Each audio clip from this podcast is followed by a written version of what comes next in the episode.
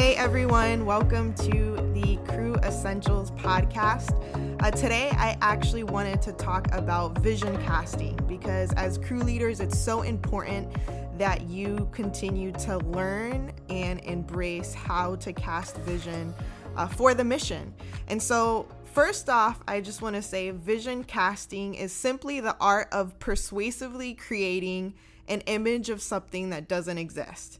So in other words, it's creating a future hope or something that we can see in the now, in the present, within the hearts and minds of your crew or the people uh, that you're trying to influence. And so learning to cast vision really does help reinforce the mission uh, through small things like your crew announcements or your crew highlights, but also a bigger task like uh, pushing outreaches through crews. Um, it helps people go from a they mindset to a we mindset. It creates ownership. And so I wanted to give you some practical tips on how to cast vision. Casting vision really is about creating clear expectations.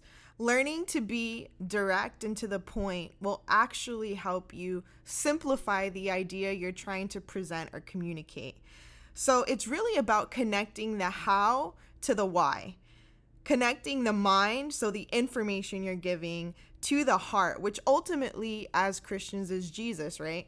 We want uh, people to understand that we are bringing Jesus to the now, to the reality, to everyday life, which ultimately will lead us uh, to action. So what I'm trying to say is information plus Jesus will actually cause transformation. It brings a big idea into a smaller uh, concept so that people can actually embrace it uh, and take ownership of the mission. It turns our love really into an action verb. Uh, it makes me think of the verse in James that says, faith by itself, if not accompanied by action, really is dead. In other words, our faith requires action.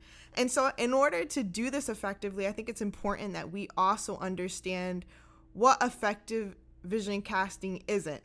So it's not dictatorship. Our goal is never to present something to our crews that comes off overbearing or overwhelming.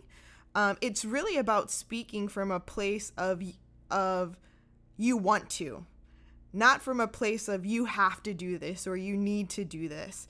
Uh, we never want it to be an overload of information. The goal with casting vision in anything and in any capacity of leadership is about sharing information to inspire transformation. It's not about jamming information just to get a task done. Uh, it really is about focusing the facts on the fixer. And what do I mean by that? So again, right now as we gear up for crew outreaches, the fact is that the only way we're going to be effective and change a city is doing it through smaller pockets. But the focus is that we need to bring Jesus into this need in order for us to do it successfully.